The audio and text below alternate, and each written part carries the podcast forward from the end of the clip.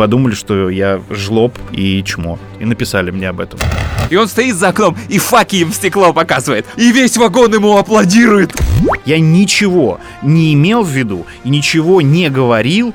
То есть ты хочешь выйти из вагона, открывается дверь, все, перед тобой стоят чуваки, и они начинают заходить. Я уже, кажется, знаю, как закончится история.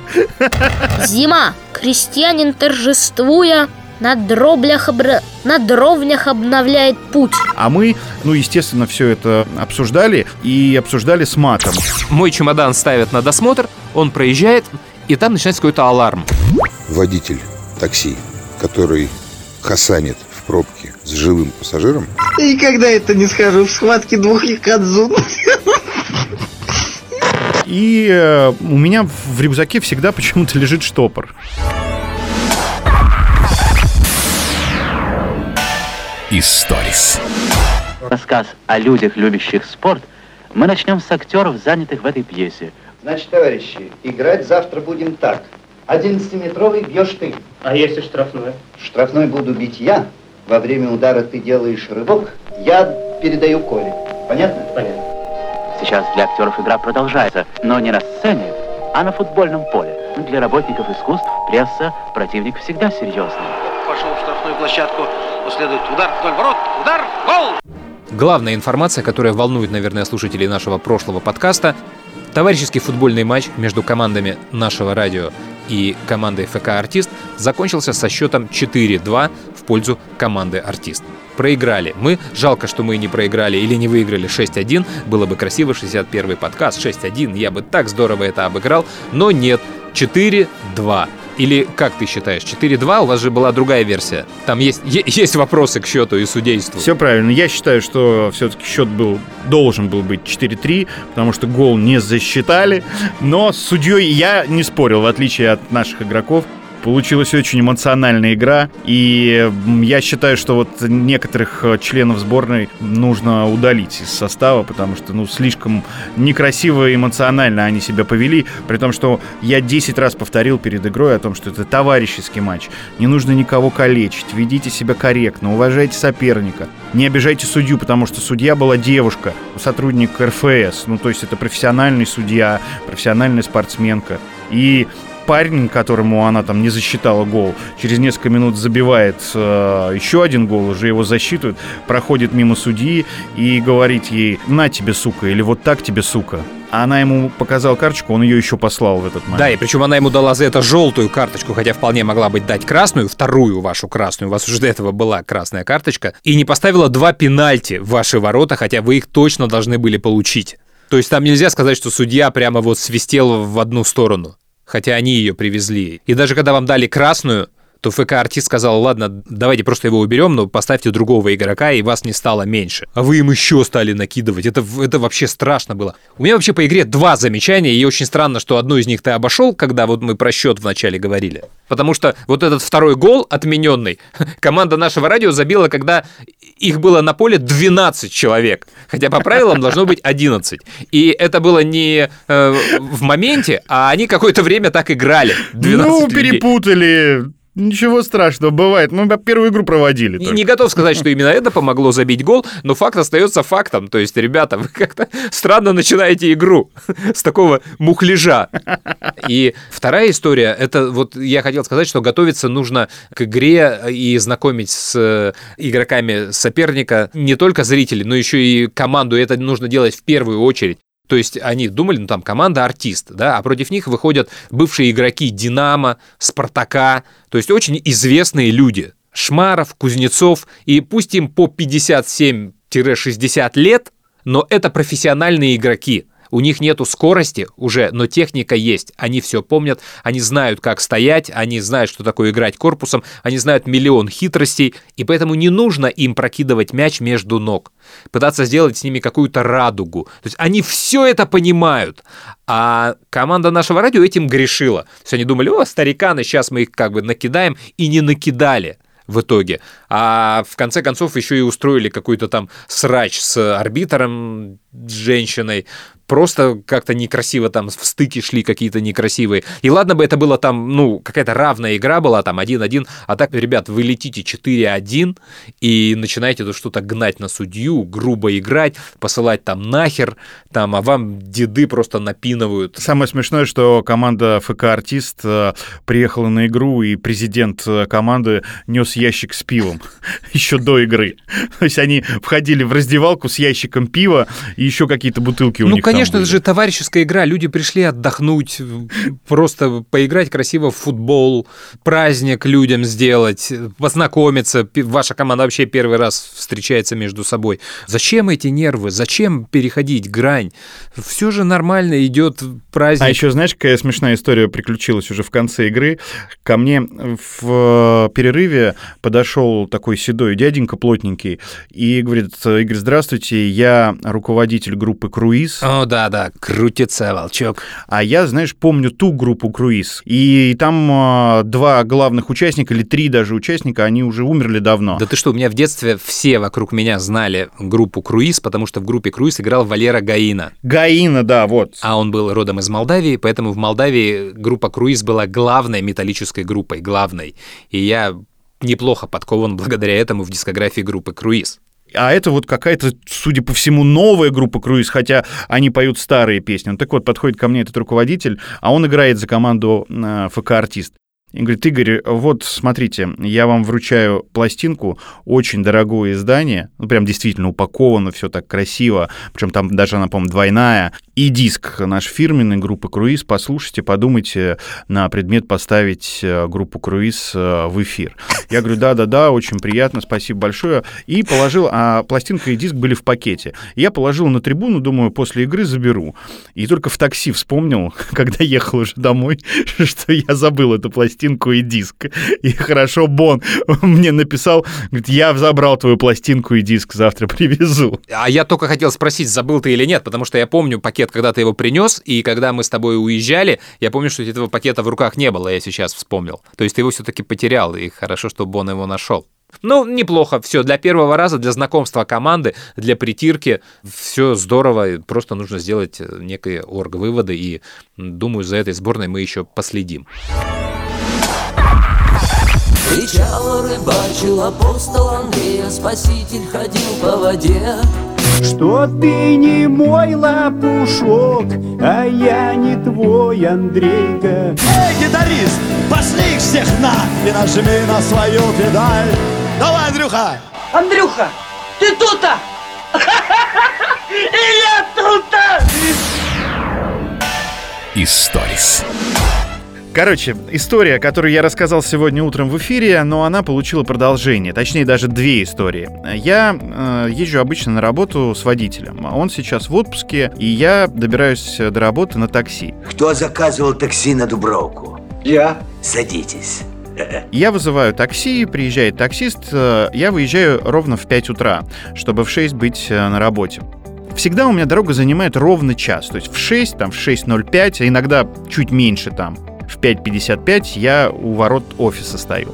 Я вызываю такси, сажусь в машину, он прокладывает маршрут. И я понимаю, что он прокладывает другой маршрут, э, не тот маршрут, которым мы пользуемся. А мы все маршруты попробовали за 7 лет, э, которые я вот передвигаюсь из этого места, и выбрали оптимальный. Ну, как ни крути, если что-то там э, не случилось такого, ну, там, авария, да, то этот маршрут всегда самый быстрый. Ну и вот таксист говорит, э, мы поедем другим маршрутом. Я ему объясняю, что я каждый будний день езжу в это время, маршрут занимает час, и нужно ехать вот так, как я говорю. Он говорит, я местный, я лучше знаю, поедем этим маршрутом. Мы едем, значит, другим маршрутом, и я понимаю, что время в пути увеличивается. А я ему сказал, что вот ровно час я добираюсь до работы. И ты знаешь, что он делает? Он начинает гнать, играть в шашечки, просто нарушать безумно. И пытается мне доказать, что он выбрал правильный маршрут, и он за час доедет. И он доезжает за час, вот реально ровно час у него, но я просто боялся в окно смотреть, мне было страшно, потому что он так гнал. И э, я ему говорю, спасибо большое, э, а он поворачивается, знаешь, так ехидно ко мне. Ну что? Ну что, я же говорил. Съел. И я рассказываю эту историю вот так, вот без всякого там э, ехидства, наезда на таксиста, обиды какой-то. И мне прилетает от, наверное, всех таксистов нашей страны, ну там сообщений 10, что за жлобское поведение, Игорь. Как вам не стыдно так обращаться с таксистом? Я никак не обращался. Я сидел и молчал. Мол, вы каждый там второй пассажир такие умные. Доверяйте профессионалам. Вообще перестали уважать э, профессию таксиста. Причем я ничего не имел в виду и ничего не говорил. Я остался просто при своем мнении и все. И поблагодарил водителя. И мы спокойно расстались. Просто он доказал мне, что он был прав. Ага. А я типа не прав. И вот, знаешь, столько комментариев, причем вот на ровном месте, знаешь, вот ничего негативного там э, я не хотел сказать. Но, видимо, они как-то по-своему поняли эту историю и подумали, что я жлоб и чмо. И написали мне об этом. Там еще вопрос, знаешь, сколько он на этой поездке заработал. Потому что, знаешь, он, может, ради принципа пошел на нарушение правил. Я частенько, когда еду в такси, я не понимаю, что делает водитель, когда, ну, он вот реально под камеру взял, сейчас нарушил, потом, потом еще раз нарушил. Зачем? То есть ты иногда видишь, что поездка вообще в минус уходит. Как они там существуют? Я не очень э, понимаю, зачем ему гнать, потому что там сумма фиксированная у меня. То есть да, просто чтобы когда- доказать тебе. Нет, это А. вот просто игра такая. На, отсоси, жердяй. Вот. Из железнодорожного. Будешь меня учить здесь. Слушай, а давай я напишу нашему другу в Яндекс Такси Алику, расскажу ему эту историю, и может он тебе даст какой-нибудь комментарий, полезный или бесполезный, или интересный. Первое. В тарифах эконом, комфорт и комфорт плюс у пассажира нет возможности диктовать водителю маршрут. Водитель может прислушаться к мнению пассажира, может не прислушаться. Это правило э, сервиса. Второе. Очень часто, когда водитель слушает, как правило, вопли пассажира о том, что да он тут ездит каждый день 5000 лет, и что нужно повернуть обязательно здесь, и тогда мы не въедем в пробку и доедем быстрее, с большой долей вероятности это приводит к тому, что время в пути увеличивается. Причем бывает в разы. При этом, по правилам сервиса, если водитель отклонился от первоначально проложенного маршрута навигатором, то ни на какую компенсацию он рассчитывать не может. Говоря простыми словами, если водитель поехал так, как ему сказал пассажир, попал в пробку, потерял лишний час времени, предположим, в дороге, то это все за его счет. А если водитель поехал даже по идиотски простроенному навигатором маршруту и потерял в нем время, и поездка длилась дольше, чем изначально планировалось, с большой долей вероятности Яндекс разницу во времени компенсирует. Соответственно, водитель не попадет на деньги. Что касается стиля вождения, то водитель такси, который хасанит в пробке с живым пассажиром в салоне, он вообще по-хорошему не должен работать водителем такси. Потому что его основная задача – довести человека из точки А в точку Б в целости и сохранности, и желательно в хорошем настроении. Когда ты возишь живых людей, ты оказываешь услуги сервиса, и ты должен ездить так, чтобы пассажиру было комфортно. Ну, вот теперь мне все стало понятно. Спасибо Алику, что так э, подробно и доходчиво объяснил. Вопросов нет. Э, Извините, если кого-то из водителей такси мой рассказ обидел. Очень трогательно рассказ Алика сопровождает э, пение птиц. История как-то по-другому заиграла. И еще раз извините, если кого-то обидел.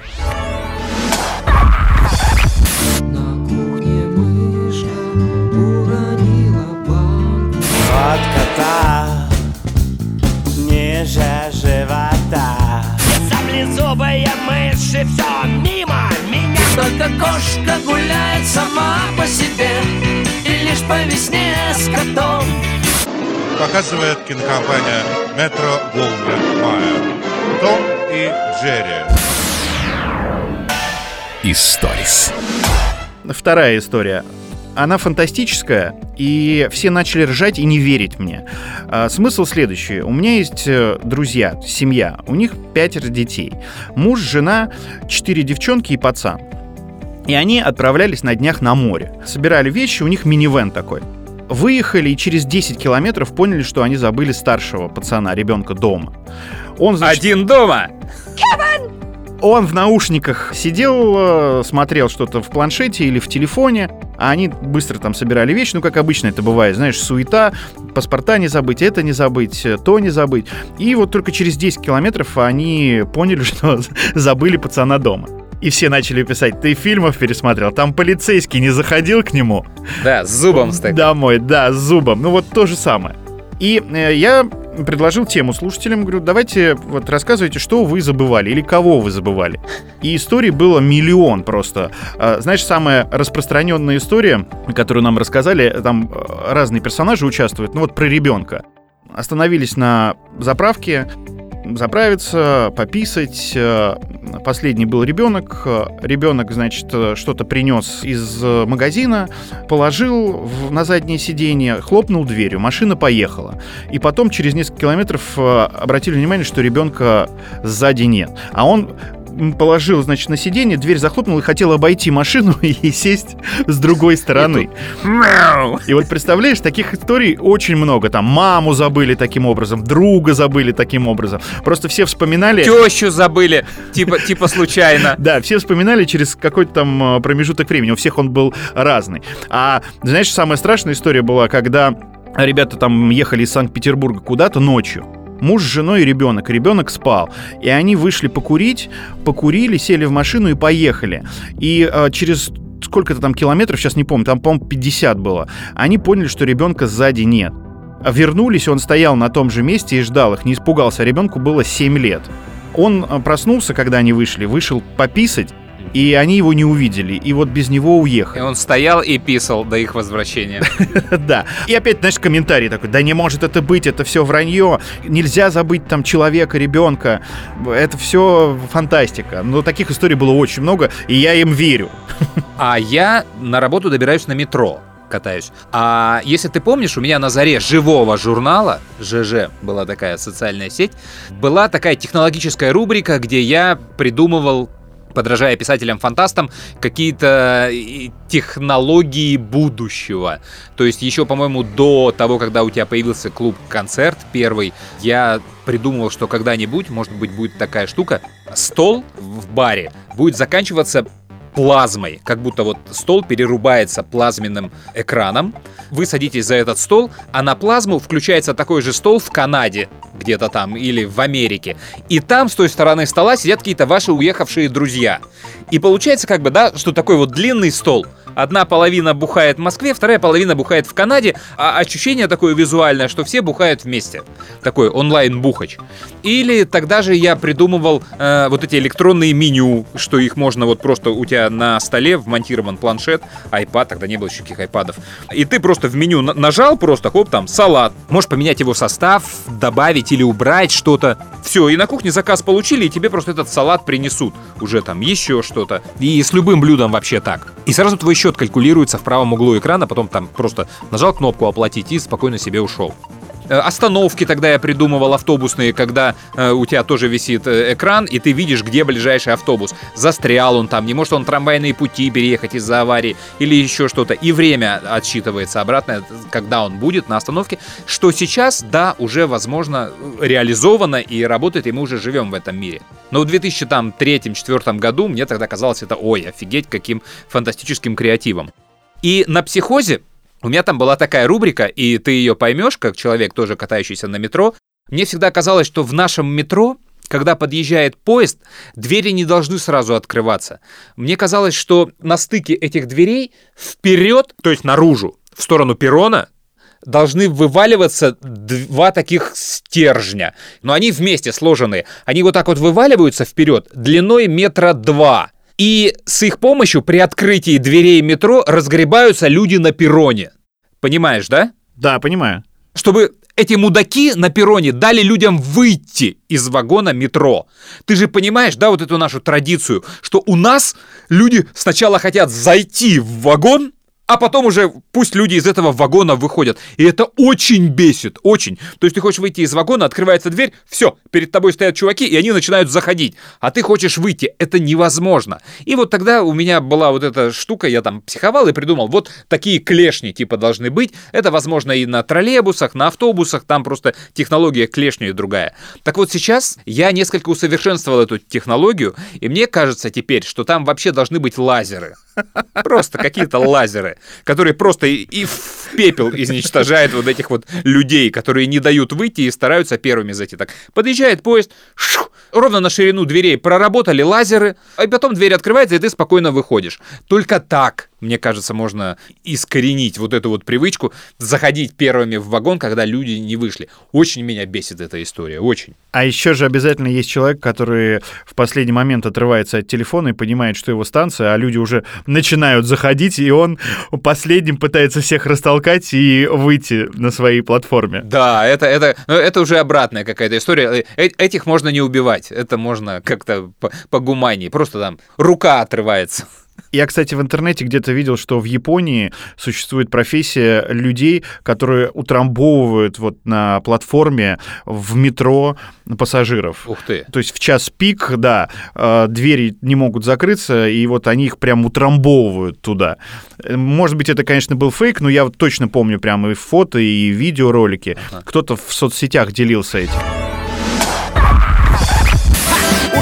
Зайцем быть, вот это, братцы, дело С ними золотой орел небесный За повелителем благ Какой заяц! Какой орел! Какая блоха!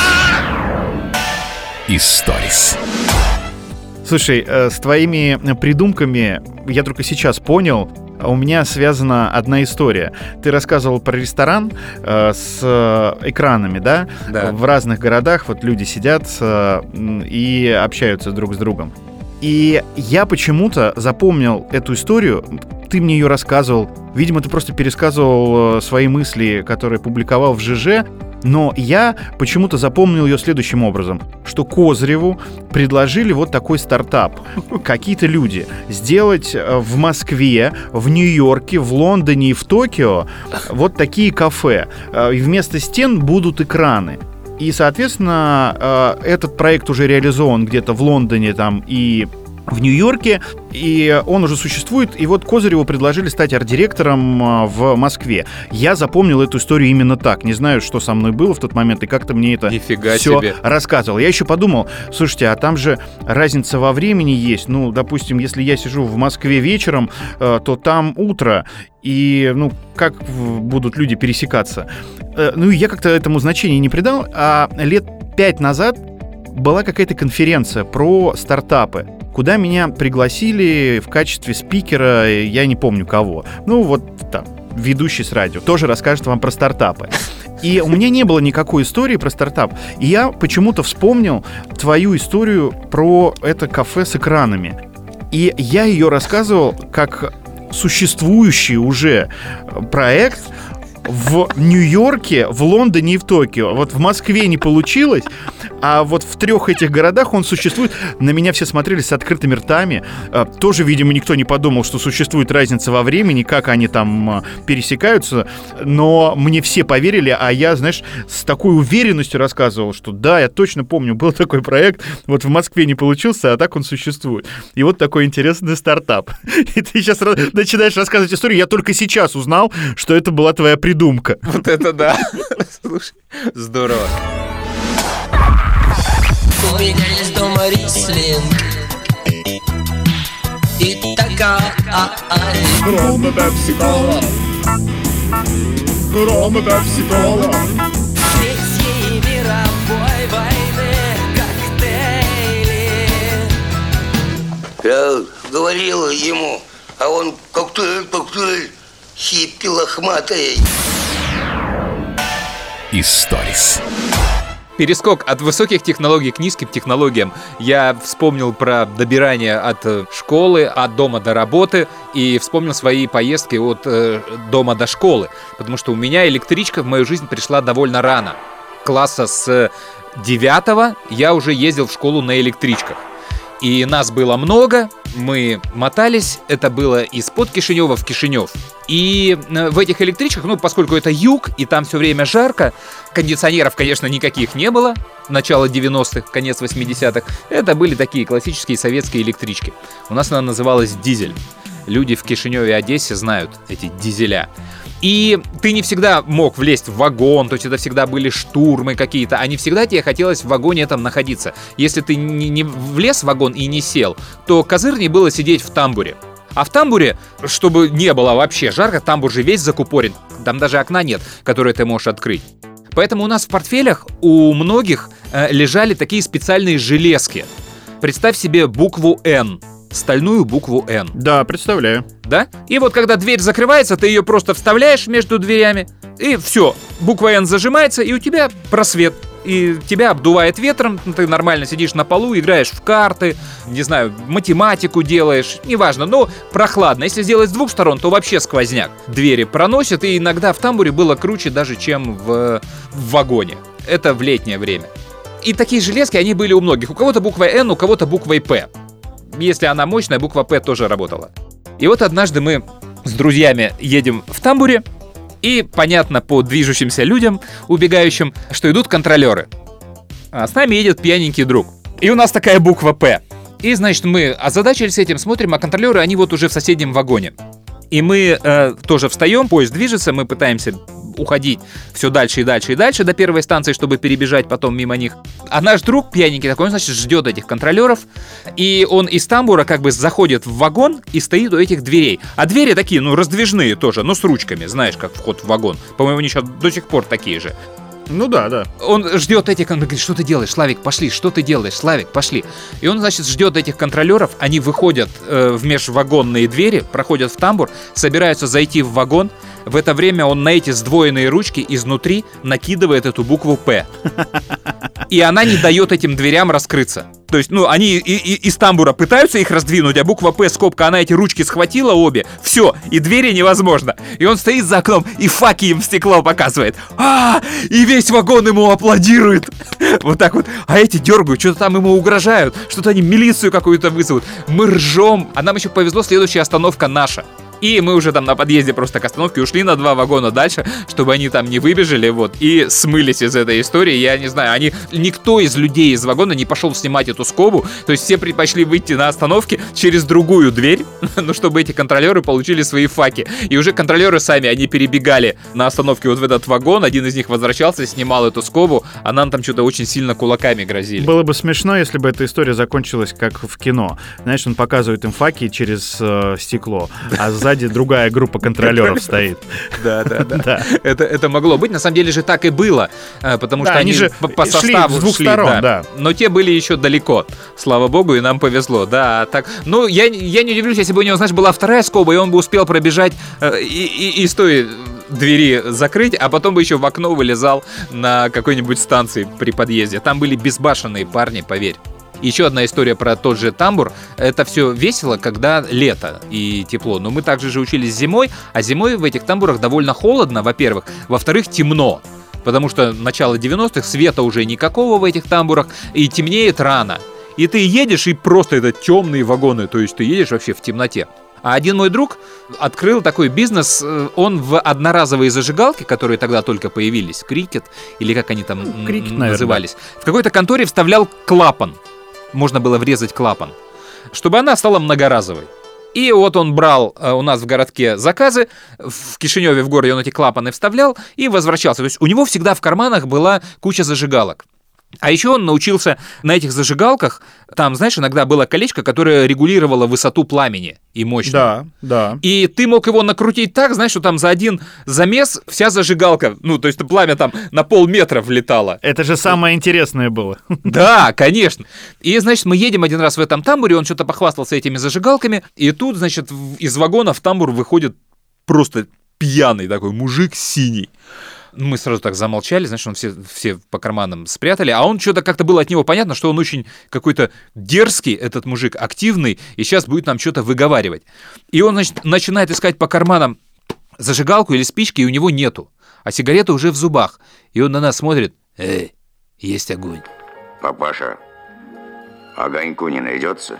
А мы сразу молчать начинаем, и я вот смотрю на этого друга с зажигалками, с Марчеллом, молчи. А он только что до этого нам демонстрировал зажигалку свою, вот которую он раскрутил на какую-то невероятную высоту огня. Я уже, я уже, кажется, знаю, как закончится история. У меня, говорит, есть такая зажигалка. Конечно, он лезет в карман, а у него полные карманы. И он достает одну. Просто и мы думаем, господи, пусть она будет нормальная. Но Марчел тоже этого боится, знаешь, и мужик нагибается, знаешь, так сигарету, чтобы прикурить, а Марчел зажигалку пониже опускает, пониже, пониже, знаешь, чтобы упряжение сделать, да, на этот, на высоту огня. А мужик же этого не знает, пьяный, и он тянет с этой сигаретой прямо к зажигалке, чтобы она воткнулась прямо туда. И Марчел ее так, знаешь, ниже опускает, опускает, а мужик нагибается, и он уже, знаешь, буквой «Г» стоит. Вот, и он такой «Эй!» На это смотрит, да ты, блин, давай зажигай! И, знаешь, я это тоже опять как в замедленном действии помню, знаешь, то есть он берет руку Марчелла, поднимает ее на нужный ему уровень, подставляет туда сигарету, это все в темноте. Вагон Марчелл нажимает этот зажигалку, и весь тамбур озаряется таким, знаешь, огнем, как будто Индиана Джонс зажег, знаешь, непромокаемый факел. И я вижу глаза этого мужика испуганные, вижу, как у него опаляются волосы на голове, по-моему, брови на глазах. Мы просто пулей вламываемся в этот вагон и начинаем бежать. А сзади нам слышится этот мат-перемат. Мужик, он, по-моему, даже бежал за нами какое-то время, но мы уже выбежали в следующий вагон в темноту, и у меня на всю жизнь остается в голове вот этот вот кадр, вот огнем освещенного тамбура, испуганные глаза мужика, горящие волосы, смеющийся этот Марчел, и мы, бегущие по этому вагону прям. Во! Мое настроение зависит от количества выпитого пива. А на квартире в холодке пиво, раки, опа. Пиво, пиво, пиво, пиво, пей. А ваше пиво на вкус просто моча. Мы знаем. Это потому, что мы в него ссым. Историс. Слушай, у меня тут впервые за мою 20-летнюю карьеру радиоведущего э, случилась трагедия. Ну, слава богу, все обошлось, да. Ну, самое распространенное, что могут сделать радиоведущие, это забыть выключить микрофон. С этого началось в свое время наше радио, с Бориной оговорки. Да, но мы ее рассказывали первый день работы на нашем радио, как все произошло. И у меня вот ни разу в жизни не было, чтобы я забывал выключить микрофоны. У меня это до автоматизма дошло, не то, что я там перепроверяю себя, но просто на автомате уже. И причем вот это произошло буквально на днях. А, У нас завис компьютер. А, Потом а, проиграл не тот джингл, я упустил рекламу. И в этот момент а, мы должны были выйти в эфир, и я вывел фейдеры, ну кто понимает, что это такое, и включил микрофоны. Да, и потом случилась вот вся эта история. И я пока разбирался там, сидел в компьютере, я забыл про то, что у меня включены микрофоны. И идет реклама, и на этой рекламе мы с Боном говорим, и потом еще на песне «Короля и Шута». Слава богу, что «Король и Шут» играл, потому что м, громкая песня была. Но во время рекламы, особенно в паузах, в миле паузах, можно было услышать наши голоса. И слава богу, слава богу, что я всегда отодвигаю микрофон а, после того, как закончил говорить, и еще не успел его подвинуть. То есть я говорил не в микрофон. И там даже было сложно разобрать, что мы говорим, а мы, э, ну, естественно, все это обсуждали и обсуждали с матом. Я эмоционально реагировал на то, что у меня все сломалось. И вот только э, это все случилось, я не выключил микрофон, то есть они были включены. И я звоню нашему музыкальному редактору и говорю, Никит, я проебал э, рекламу. Вот. И потом я начинаю это вспоминать, э, и вспоминаю это только в тот момент, когда уже следующий выход, я хотел вывести микрофон, и смотрю, они у меня работают. Я покраснел, у меня в сердце просто выпрыгивало из груди, я думаю, что же мы говорили? Так, я точно сказал, что проебал рекламу, думаю, раз. Бон тоже сидит красный, говорит, ну, показывает, как, не выключил. А его волновало только то, что сказал ли он что-то против войны и против Путина. А он периодически, знаешь, эмоционально мог говорить. И он говорит, все, меня посадят, меня убьют, я что-нибудь говорю. Он у него, говорит, все мысли потерял. Я забыл, что мы говорили, как. А, у нас же эфир пишется. И мы решили а, послушать уже после шоу. Это было в самом конце шоу. Мы сели, и я одним ухом слушал. Вот просто я другое закрывал. Я боялся услышать вот что-то. И слава богу, там где-то отдаленно чуть-чуть слышны какие-то микроскопические наши голоса. Я тебе сейчас вот дам этот фрагмент. Э, Я думаю, что, может быть, слушатели подкаста даже и не услышат, в чем там дело. Но вот э, это было впервые за всю мою историю работы на радио. А могли, конечно, попасть жестко. То есть, если бы говорили в микрофон, он чуть-чуть ближе был бы к рту, то все, хана. Там у меня мат-перемат стоял. Я проклял всю эту технику и наших инженеров, программу, через которую вещает наше радио. И все это... Написал сразу Да. заявление по собственному желанию об увольнении, завещание составил. Но а Бон говорит, да ладно, хрен с ним с матом. Я про Путина что-то говорил или нет? А Бон что? Бон, Бон всегда, как только выключается микрофон, начинает говорить про политику, ругать правительство. Это что у него за фетиш такой? Он э, увлекся уже год назад инвестициями, вбухал туда кучу денег, причем э, много денег тещи, вот, они у него там зависли, какие-то он потерял уже, какие-то он не может вынуть, и особенно он переживает за деньги тещи, она там чуть ли не на похорон хранила, и там серьезная сумма, по-моему, миллион там, да? А, с плечом, с плечом портфель. Вот. И он говорит, мама, сейчас я вложу эти деньги, я дока инвестиций. А он подписался просто, знаешь, на какого-то парня в Телеграме, который как вот э, профессиональные букмекеры дает э, советы, на какую команду ставить или на какой результат ставить, там, на какие события и так далее. Вот там такой же человек, якобы разбирающийся в инвестициях, он нигде не учился, но там по легенде, ну, Саша так говорит, может быть, это действительно так, он заработал там миллионы долларов на инвестициях и теперь учит новичков, как э, пользоваться деньгами и как инвестировать. И вот Бон, наслушавшись, вложил сначала свои деньги, а потом вложил, у него там немного денег, кстати, знаешь, там, ну, условно, тещиных денег там миллион, а его денег там 50 тысяч. Вот. И, и сейчас тещины деньги зависли, а он их не может вернуть, она постоянно спрашивает. Он сказал ей там, мама, два месяца, и я вам возвращаю 2 миллиона. Вот. А прошло уже... Да, он, он просто король финансов. Король. Да, а, а, чтобы ты понимал, инвестировал он, а, по-моему, 21 февраля. Вот. Мамины деньги. Вот. И поэтому он каждую секунду свободную заходит в какое-то там приложение, смотрит там на эти проценты, падает, там курс растет, ну вот какие-то там результаты биржевые. И постоянно матерится, и постоянно ругает Путина. Вот, он про вообще ничего не говорит. Он в принципе, что вот Путин, Путин, Путин, Путин. И он думал, что в этот момент он тоже так сказал. У меня есть странная шутка такая, сейчас она родилась, не знаю, поймешь ты ее или нет. Финансовый гений Бон и его плечевая теща. А, нет, для меня слишком сложное. Слушай, а теща у Бона прям вот миллион отложила на свои похороны? Она как-то прям там богато хочет? Из чего там программа состоит? Не то, что на похороны, она, ну вот откладывала и говорит, ну там вдруг я умру, или это там мне на пенсию, там еще что-то. Ну вот у нее были сбережения, миллион. А Саша об этом узнал. А, Ну, то есть она взрослая женщина, ей уже там 70 лет. И, э, ну там в последние годы там вот она собирала, откладывала, там не знаю, как она эти деньги получила. И он знал, что у нее есть миллион. И когда он начал играть, ему этот специалист там в Телеграме говорил, что ну на маленьких суммах вы особо ничего не заработаете там. Не бойтесь рисковать. Он там же у него любимую фразу услышал Выигрывай, не боясь проигрывать. Вот. И на футболе ее кричал команде Выигрывай, не боясь проигрывать. Вот. И он, ну, видишь, попробовал выиграть э, деньги, но не фартануло. Пацан к успеху шел. А может, это и Бон сказал там, мама, на похороны не меньше миллиона. Копите, пожалуйста, и предоставьте. Миллион, лучше полтора. Полтора это еще и с видением Игоря Панькова. Все, извините за черный юмор. Так, я, ты присылаешь мне файл, если там слышно, то я его ставлю в подкаст. Если там ничего не слышно, то едем дальше. Ну, масштаб трагедии оказался сильно преувеличенным, ничего там не слышно, поэтому вся вот история была скорее про испуг, чем про какую-то реальную оговорку в эфире.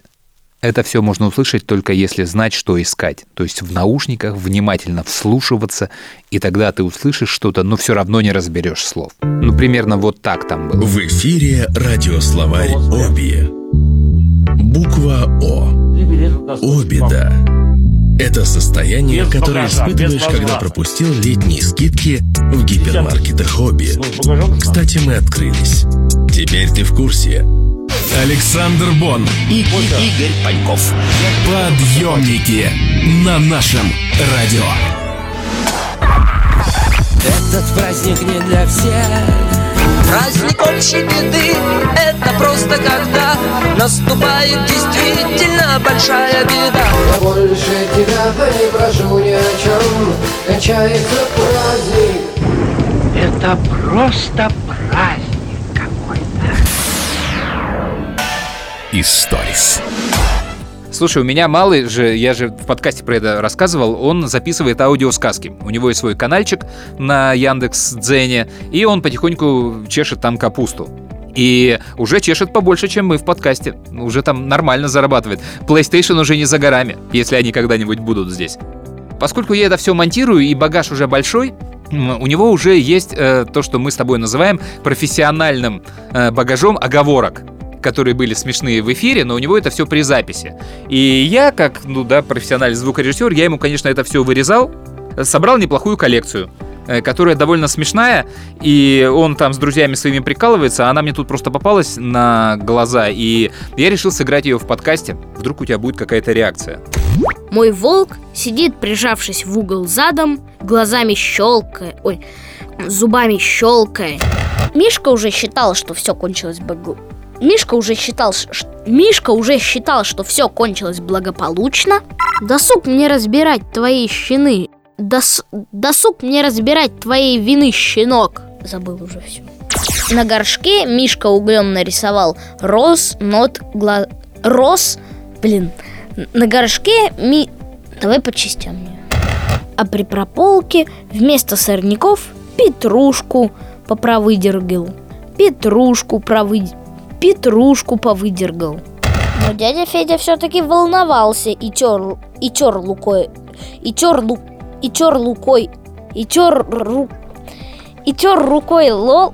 Да блин! Но дядя Федя все-таки волновался и тер, и тер лукой роб. И тер лукой лоб. И тер лукой лоб. И тер лукой лоб. Да блин! Сейчас. Волновался и тер ру... Сейчас. Волновался и тер лукой лоб. И тер лукой роб. И тер рукой лоб. И мы пошли с Мишкой. Сейчас я чихну. Зима. Крестьянин торжествуя на дроблях обра... на дровнях обновляет путь. Ого, кто пришел, сказал папа. Сам Павля, сам Павля Бородавля. Бородавля. Бородавля. Сам Павля Бородавля. Все, наконец-то. Слушай, Павля Борода, бля, это фишка, да, у нас семьи, причем он, конечно, этого прикола не понимает, но Павля Борода, бля, это огонь. Ты сейчас, э, когда поставил эту нарезку, ну, во-первых, э, мне кажется, у любого профессионального звукорежиссера за свою карьеру есть э, специальные файлы, где оговорки дикторов, мат-дикторов э, и так далее. Просто кто-то их коллекционирует, кто-то забивает, но иногда получаются очень смешные нарезки в связи с этим. И я вспомнил легендарный фрагмент, э, ты его сейчас тоже вспомнишь, было бы прикольно его найти, мне кажется, он до сих пор будет э, смешным. Помнишь, Якадзуны, по-моему, они были? Конечно. Да. Да. Э, а Я, правда, не знаю, было ли это, ну, действительно запись, но очень похоже, что э, человек действительно так вот э, ломался и горел при записи этого фрагмента. Но почему-то мне это сейчас это напомнило, и когда я, помню, первый раз это услышал, мне было дико смешно. И это же стало тогда вирусным роликом таким звуковым. Тогда только это все начиналось. Да-да-да. Но это очень смешной фрагмент, если вы найдете его в интернете, несколько минут э, улыбок или э, гогота, хохота вам обеспечены. Я поставлю маленький кусочек, чтобы просто кто-то вспомнил. А кто не слышал, чтобы понял, э, что искать. А то там 5 минут с половиной работает, только если это все вместе слушать. Ну, сложно вырезать самое смешное. Поэтому такой маленький ознакомительный фрагмент. Шедший до сих пор без поражений Якадзуна Таканахана проиграл Адзеки Мусаями, в то время как второй Якадзуна Мусасимару без особых усилий сломил сопротивление другого Адзеки Тиетайкая. На данный момент продолжает лидировать Таканахана, у которого 13 побед и одно поражение с 12 победами. Сумасшедший дом. Не могу. На данный момент продолжает лидировать Таканахана, у которого 13 побед. С ним следует Мусасимару. Так, все, собрались. На данный момент продолжает лидировать Таканахана, у которого 13 побед и одно поражение.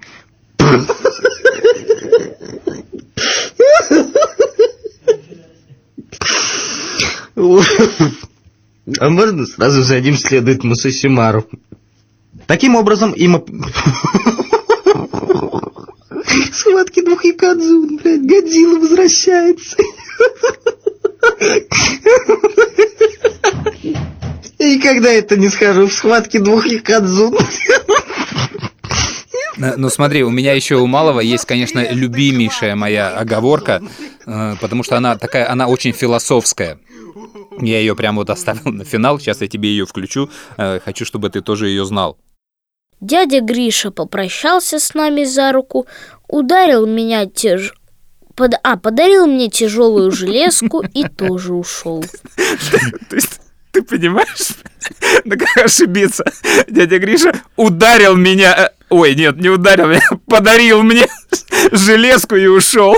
На что моя дочь Тоня философски заметила, ну, пап, мне кажется, ты очень серьезно занимаешься с Васей математикой, и тебе надо немножко изменить методы.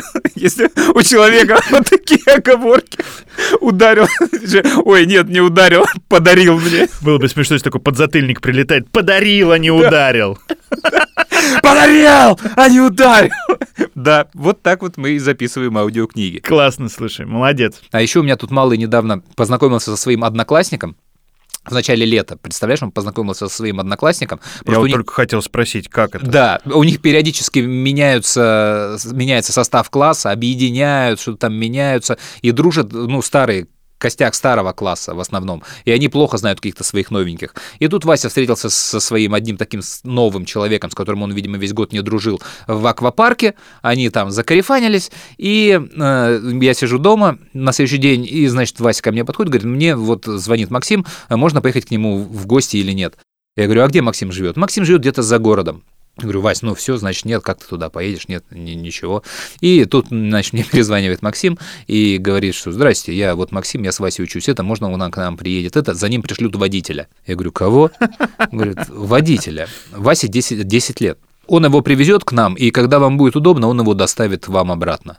А, э, ладно, я связался с мамой там Максима, все, мы решили вопрос, в общем, мы Васю устроили, и прикинь, приезжает водитель, какая-то черная, какой-то черный Мерседес, Вася спускается во двор, оттуда выходит водитель, открывает ему двери, Васю сажает в эту машину, дверь закрывает, и он улетает в гости к другу Красиво. гулять. И вечером его на этой машине привозят. И тут я, собственно, вот вспоминаю свое детство, про которое я часто в этом подкасте рассказываю.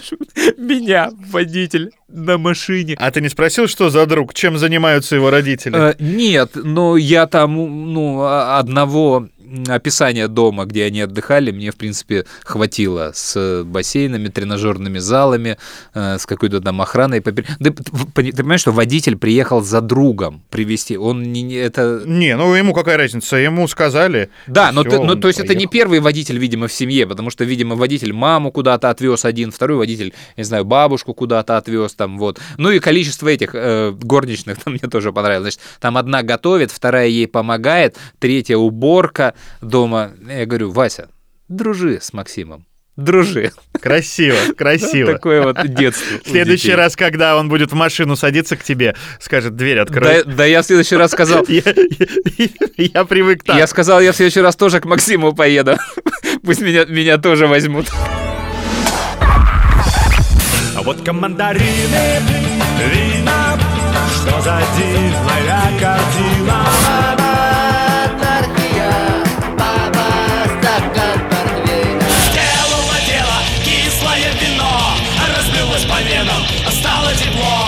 Сказали, что ты портвейн с водкой мешаешь. Историс. Я тут чистил старые папки от прошлых подкастов из прошлого года. Полгода у нас перерыв был. И там нашлась пачка историй от моей знакомой Нины, которые она мне присылала, и часть их я оставил. Напомню, это были истории, посвященные первым шагам Нины в эмиграции в Германии. А эмигрировала она туда по религиозной истории. И вот я их переслушал и подумал, что сейчас эти истории об эмиграции и стереотипах о русских и советских людях, они снова актуальны. В той или иной степени, конечно, с поправками на время. И я, пожалуй, доиграю эти истории. Там на самом деле одна только про эмиграцию, но вторая тоже хорошая. Ну, потому что все равно надо разбавить наш мужской дуэт, и мы с тобой любим, когда у нас в подкасте звучит кто-то кроме нас. Да и история все равно веселая, я вот хоть и знал ее, все равно улыбнулся. Итак, Нина из Санкт-Петербурга едет в свою вторую пробную религиозную поездку в Германию. Первый раз я была в группе, вот, значит, три месяца спустя. Я еду уже сама, у меня нет группы рядышком, я еду на автобусе. Первый раз одна через границу. Ощущения очень похожие. Каждый раз, когда после этого я начинаю что-то новое и стою на каких-то личностных границах, это очень похожие ощущения. И эм, я ехала в автобусе, со мной были музыканты какие-то там, тоже ехали в Германию. Было весело, и они везли с собой водку и сигареты, как они сказали, для подарка. Огромное количество водки, огромное количество сигарет. И как мне объяснили, что человек может провозить без того, чтобы заплатить определенное количество бесплатно. И они поняли, что я девушка святая, еду в монастырь, да еще очень волнуюсь. Ну, короче, как они меня уболтали, я не помню, но мне запихали водку и сигареты в мои сумки. И я была очень в напряжении внутреннем, и мне было ни до чего, и я просто доверилась им. И на границе, когда меня строго пограничники спросили, куда едем, я очень честно сказала, в монастырь. А, и когда открыли мои сумки, оттуда посыпались э, блоки сигарет и водка буквально такие. Они такие, а это что? И я очень честно, потому что я не вру, девушка святая, как мне и сказали, я говорю, это подарки. Они так обалдели, что, по-моему, пропустили меня тогда просто без, без проблем. Это очень сильная история. Да, да. Я сразу вспоминаю кучу своих историй про досмотры в аэропортах. И особенно, как я первый раз с этим столкнулся, я на каникулах летал частенько к бабушке с родителями из Кишинева во Владимир по маршруту Кишинев-Москва самолет, дальше из аэропорта на вокзал, метро, автобус и электричка Москва-Владимир. И вот году в 87-м, то есть мне было лет 10-11, меня отправили по этому маршруту одного. Ну, на самом деле, мне нужно было просто долететь из Кишинева во Внуково, там меня встречали родственники, и они уже меня перевозили из аэропорта на вокзал. Э, я садился в электричку, и бабушка с дедушкой должны меня во Владимире около этой электрички встретить. Маршрут, отработанный годами, я знал его полностью весь. Э, все номера автобусов, все станции метро. Я бы сам спокойно добрался бы, что и произошло. То есть мама посадила меня в Кишиневе, я полетел, а в аэропорт Внуково в этот день прилетал Михаил Сергеевич Горбачев из какой-то там зарубежной поездки. И все самолеты гражданские, которые летели в этот аэропорт, их уводили на запасные аэродромы. И через какое-то время, когда весь шухер закончился, во Внуково их возвращали по месту прибытия. В связи с чем в аэропорту получилась огромная давка из встречающих прилетевших людей. Э, на летном поле были пробки, самолеты садились один за другим. В общем, я при выходе э, в здание аэропорта из самолета потерялся. Меня не встретили. То есть там Потом мы уже выяснили, меня объявляли, но я этого не слышал, потому что бесконечно шли объявления людей, имен, там были очереди, то есть не могли всех разом, то есть была паника в аэропорту, но поскольку у меня вышел весь запас по времени, который планировался на Москву, вот это расстояние между прилетом и электричкой, я-то знал, во сколько уходит электричка во Владимир, и я вижу, что меня не встретили, и я решил действовать, то есть я вижу по времени, я успею, маршрут я помню, я рискнул, и я поехал э, сам на автобусе, потом на метро, сел в эту электричку и уехал во Владимир. И только там меня вечером уже встретил дед мой, и все родственники на всех этих цепочках, они поняли, что э, все в порядке. И меня всегда восхищает эта история, как наши родители нас вот так вот отпускали. То есть мама посадила меня в Кишиневе в самолет, и все, дальше она вообще не знает, где я как там и что. Ей только, очевидно, из аэропорта потом позвонили, что меня нет. Что сначала я опаздываю, а потом ей позвонили и сказали, что меня не встретили. И где я, это непонятно. И только в 10 вечера дед уже из дома, когда я добрался, он всем позвонил и сказал, что все в порядке, я долетел. Как они это все переживали? Сейчас, да, век мобильный, да. и ты там... А сейчас телефон выключен, и все, сразу паника. Где ты? Ты где? Ты где? Плюс многие же вешают всякие разные там GPS-датчики часами и так далее. Полный контроль. А там просто весь день сын где-то на трансфере Кишинев-Владимир потерялся. Как они тогда жили? А мама всегда говорит, ну как-то да, вот спокойно было. Переживали, конечно, да, но так вот получалось. А я еще вез в, в той поездке с собой фрукты. Мне там дали, я их быстро должен был сбросить вот людям, которые меня встречают. То есть полтора часа это нормально. Они бы их положили в машину, отвезли меня, положили в холодильник, все бы было в порядке. И поэтому мама дала э, персики, эти абрикосы поспелее что делать нельзя никогда, и на этом прокалывались все э, москвичи, приезжавшие к нам в Молдавию, они все хотели с собой взять фрукты поспелее, такие помягче, а мы убеждали их брать немножко такие зеленоватые, твердые. Так вы их довезете. А мягкие, они давятся в кашу просто под своим собственным весом. Так делать нельзя. И вот мама мне дала такие более-менее спелые фрукты, я их должен был отдать в Москве, но поскольку меня не встретили, я с этим пакетом этих персиков, чего там, слив, абрикосов, штурмовал сначала автобус в аэропорту, потом штурмовал метро, потом штурмовал электричку, и после всех этих штурмов э, я привез домой, а это все текло еще в электричке. То есть я сидел в такой луже, пакет был э, под сиденьем, и у меня прям ноги прилипали к полу в этом соке, и я все равно не бросал почему-то этот пакет, я привез его домой, и так гордо бабушка его так чвакнула, его так, знаешь, куда-то на стол, а, по-моему, сразу в мусорное ведро. То есть есть там, конечно, ничего уже нельзя было. Это был такой уф, странный замес. В общем, мы сразу этот пакет э, выбросили, но все были рады, что я нашелся, поэтому никто на это внимания не обращал. Хлопай ресницами и взлетай Я доберусь на дерево ночью И до утра там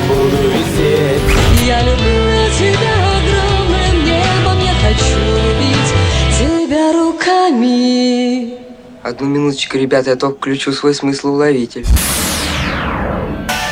Историс. Так вот, а история сама, она про возвращение из этой поездки. Я провел там лето или какую-то часть лета э, во Владимире у бабушки, и меня отправляют обратно. Бабушка меня довозит до Москвы, аэропорта Внуково, и дальше ей нужно меня посадить в самолет, а тогда нельзя было посадить в самолет, просто ребенок раз, сам и пошел 11-летний. Его нужно было к кому-то прикрепить, какому-то взрослому. И она договаривается с какой-то тетей, что вот, мальчик, смотрите, пионер, я стою ангел, просто возьмите его с собой в самолет и там его встретят. Все, час 45 и никаких проблем. Тогда люди были спокойные, нормальные. Да, тетка, значит, соглашается, я беру чемодан, и мы идем на посадку. Это еще как-то до регистрации было. То есть я точно помню, там была какая-то зона, где бабушка со мной прощалась, а дальше мы шли, и, собственно, была посадка и досмотр вещей. И тут, значит, мой чемодан ставят на досмотр, он проезжает через рентген, и там начинается какой-то аларм. То есть эта лента останавливается, подбегают какие-то там таможенники или кто там, досмотрщики, милиционеры, и все начинают смотреть в этот э, экран, что же там такое происходит. И больше всех, конечно же, пугается тетка, которая меня сопровождает. Вот. И, э, а я сам, ну, я вообще не понимаю, то есть что, какие проблемы. И э, они говорят, ваш чемодан, да, давайте мы его досмотрим. Они кладут чемодан, тетка вся белая, а бабушка моя, она видит, что происходит кипиш, и она там мечется вдалеке, в дверях, размахивая руками и что-то там показывая, но ее не слышно. Это я от страха, знаешь, смотрю туда. И тут я вспоминаю, что бабушка купила моей маме в подарок корыто с сечкой, чтобы капусту солить на зиму. Я не знаю, видел ли ты этот агрегат? А что вы сечкой называете? Такой топорик. Представь э, секиру, но секира, знаешь, оружие, да? Угу. Боевой топор. Но ручка у нее не 90 градусов к оси симметрии э, лезвия, а 180. То есть это такая тычка, э, как буква Т, но с полукруглой планкой, чтобы ты мог вот в корыте рубить. Понял, да? Я, я уверен, сейчас Да, загугли... я уже понял, что это такое, да, да, да. Просто как это в чемодан влезло все устройство. Влезло, да, в мой влезло. А, а сечка была, ну, сейчас я видел такие штуки, они как- как-то выглядят, знаешь, так декоративно очень. А у меня была такая, знаешь, под русскую старину, конкретно под русское оружие, такой топор, прям настоящий. И он, собственно, у них и просветился на экране. То есть, понимаешь, заезжает чемодан, а в нем вот такая секира лежит. И я помню этого таможенника, мента, знаешь, он руку в чемодан положил, и он ее так достал, знаешь, и вверх вот так поднял, как будто, знаешь, фильм «Меч в камне». Горец, остаться должен только один. Как будто он сейчас «Here we are» будет, знаешь, головы тут сечь, и эта тетка чуть в обморок не хлопнулась. И я слышу голос бабушки «Это капусту рубить! Капусту!» И он говорит, это что? Смотрят на меня мета. Я говорю, так это, это капусту рубить. Смотрите, корыто. Я вот так вот показываю. Вот так. И они устраивают какое-то совещание, знаешь, можно, что нельзя там вот. И вроде как, ну, успокаиваются, заворачивают ее, кладут, дают мне этот чемодан, говорят, ну, типа, давай, все, иди. И меня эта белая тетка. А тетка, которая тебя сопровождала, уже убежала, наверное, да? Типа, я этого мальчика не знаю. Она всю дорогу еще тряслась. Понимаешь? Я, кстати, не помню, в багаж этот само... уехал чемодан или куда мы его взяли. Я говорю, ну все, решилось же, все нормально. И а, меня выдавали, когда в Молдавии мама подбегает, там, все, ваш сын, да, спасибо вам. Мама говорит, да нет, вам спасибо, она же не знает еще. Говорит, до свидания. И ушла тетка, я маме уже рассказываю, да, вот там топориком подумаешь. Она говорит, да, хороший подарок. Слушай, а я один раз ехал в аэропорт, э, и какой-то праздник был, хорошее настроение, то ли я в отпуск летел. Ну, в общем, я уже в такси начал отмечать и купил себе бутылку вина с такой откручивающейся крышкой. И э, у меня в рюкзаке всегда почему-то лежит штопор. Вот. Ну, он просто лежит такой, ну, из отеля штопор, э, не помню, откуда я его забрал. И я проходил досмотр и забыл. Ну, то есть я так немного выпил вина и думаю, ну, сейчас буду заходить в аэропорт, выкину. И забыл. И уже в самолете открываю рюкзак, у меня там и штопор, и вино. Меня вот первый раз пропустили. А хотя я проходил все эти досмотры, ну, как-то, видимо, не доглядели. Ну, потому что, во-первых, с жидкостью нельзя, во-вторых, там штопор. Ну, в общем, такая история.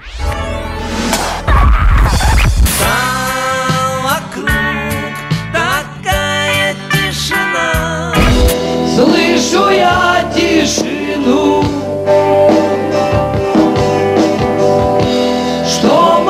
молчит в тишине А вдоль дороги мертвые с косами стоять. И тишина. Барехня. Историс. Ну что, на этом у нас сегодня все. Всем большое спасибо, что с нами. Спасибо за донаты, спасибо за ваши комментарии. Мы все читаем, все видим, и это очень приятно. Я прощаться, кстати, тоже ненавижу, точно так же, как и здороваться, о чем я уже рассказывал ранее. Поэтому все, всем пока, пишите, рассказывайте нам свои истории. Андрей Куренков, Игорь Паньков. Сегодня без Бориса Борисовича. Подкаст «Историс». Пока. Рвусь из сил, из всех сухожилий. Но сегодня опять как вчера Обложили меня, обложили Гонят весело на номера и заели хлопочут двустволки. Там охотники прячутся в тень. На снегу кувыркаются волки. Превратившись в живую мишень Идет охота на волков, идет охота На серых хищников, матерых и щенков. Кричат загонщики и лают псы до рвоты. Кровь на снегу и пятна красные флажков Наши ноги и челюсти быстры. Почему же вожак? Дай ответ? Мы затравленно мчимся на выстрел И не пробуем через запрет. Волк не может, не должен иначе. Вот кончается время мое. Тот, которому я предназначен Улыбнулся и поднял ружье И вот охота на волков идет охота На серых хищников, матерых и Кричат загонщики и лают псы до рвоты Кровь на снегу и пятна красные флажков. Не на равных играют с волками егеря, но не дрогнет рука, оградив нам свободу флажками, бьют уверенно наверняка.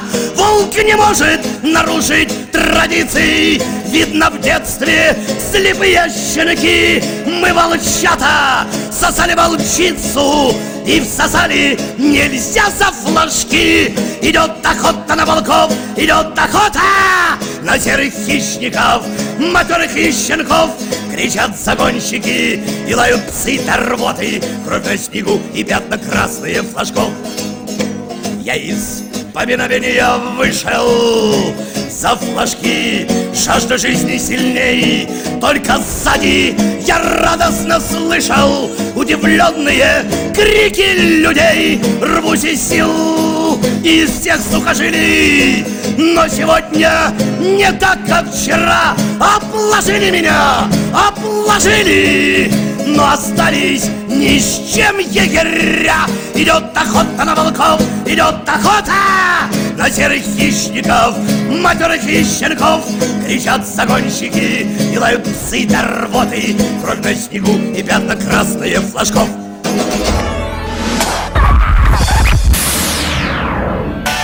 Историс.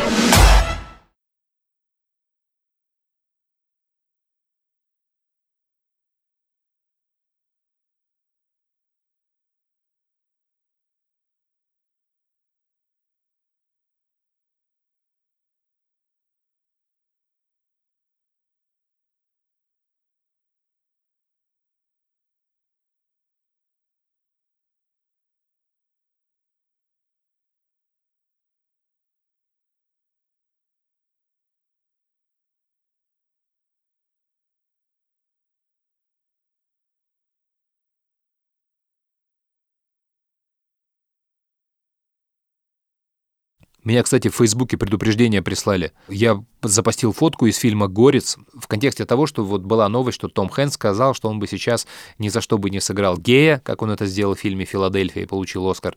И вот меня это все возмутило. Я написал про фильм «Горец», что вот тут же в «Горце» прекрасно француз сыграл шотландца, шотландец сыграл египтянина, прожившего в Японии, американец э, русского варвара, и никто от этого не умер. Что за дела? Мне человек ответил, что да-да-да, и бессмертных должны играть только бессмертные.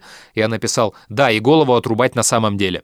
И за вот эту фразу «голову отрубать на самом деле» мне прислали бан, так нельзя выражаться, и если у меня еще одно такое предупреждение будет, то меня заблокируют на Фейсбуке.